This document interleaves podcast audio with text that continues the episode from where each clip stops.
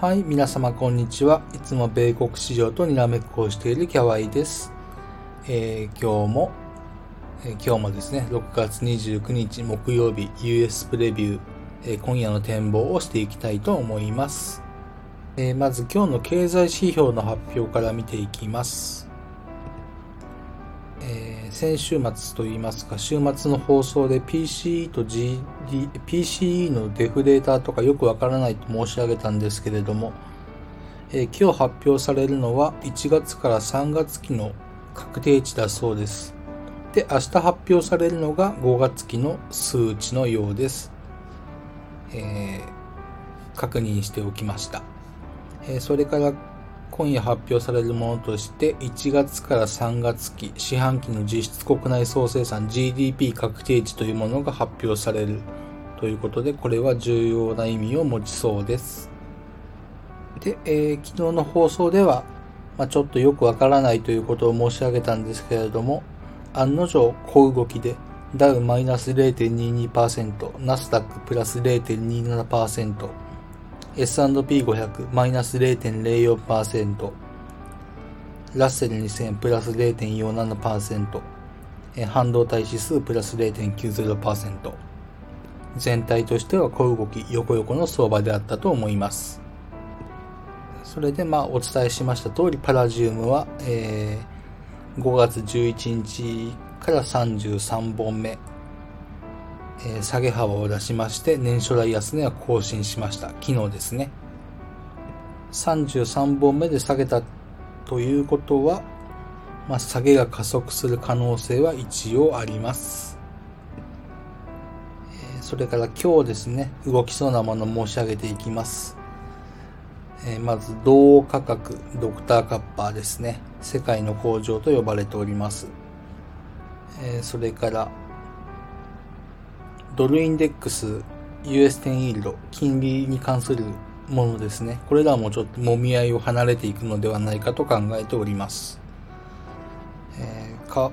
金利はちょっと難しいチャートにはなっていますけれども、高値を切り下げ、安値を切り上げる、いわゆる P 波動になっている気はします。で、ドルインデックスに目を移しますと、まあ、上昇示唆するものであり、まあ、もみえ離れるんであれば上に行くのかなという気はしないでもないです。続いて指数に行きますと、ダウとラッセル2000、えー、それからですね、ハイイールド債 HYG が今日ちょっと動きそうというか大事な日になります。おそらくなんですが、まあ、予想の範囲で言いますと、株高ではないかと考えております。まあ、金利が上がってくるんでしょうけれども、まあ、その悪材料をこなしていくマーケットになるんじゃないかなと思います。えー、ダウ、えー、ラッセル2000、年初来高値を記録した6月16日から9本目。えー、まあ、上昇の勢いを見るという意味で今日は大事です。ナスダック S&P500 半導体指数に関しましては明日を重視しています。今日、明日と買ってくる気はします。通常であれば月初の株買いなんですけれども、今来月頭が、えー、3日がリクローズ、4日が独立記念日休場日となっており、まあちょっと前倒しで買ってくるんじゃないかなという予想です。中期的に見れば、えー、昨日のパラジウムの下げ幅拡大と、まあ今日おそらく下げてくるであろう同価格、まあ、バルチック海運指数の高止まり等々を考えればあまり明るいことではないのですが、まあ、リバランス等を含め株を買ってくる可能性はああるかなと思って見ています。はい、えー、今夜の予想はこれくらいにして、ちょっと気になっているのが、えー、まあ、ニューヨーク7月3日大事なんですけれども、ロシアの株式インデックス RTSI、ティッカー RTSI ですね。これも7月3日までの続落を示唆するものとなっており、まあちょっと米とロシアと重要な日が重なるのは嫌な感じを受けています。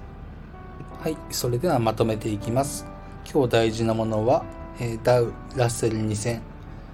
うん、ハイイールド債、え、同価格、え、ドルインデックス、US10 イールド、金利ですね。それからビットコインが昨日高値決まりしたかどうかというのもちょっと確認したいところです。で、今日明日動きがあって、まあ3日も大事なんですけれども、まあ全部大事になっちゃえばどれか当たるって話でもあるんですが、まあ、この3日間非常に米国にとって大事な3日間になると思います。それでは今回の放送はここまでです。最後までお聴きくださってありがとうございました。この放送を聞いてくださった皆様の投資活動が少しでもハッピーになることを願っております。また次回の放送、順調にいけば明日ですね。また次回の放送でお会いしましょう。お相手はキャワイでした。またね。バイバイ。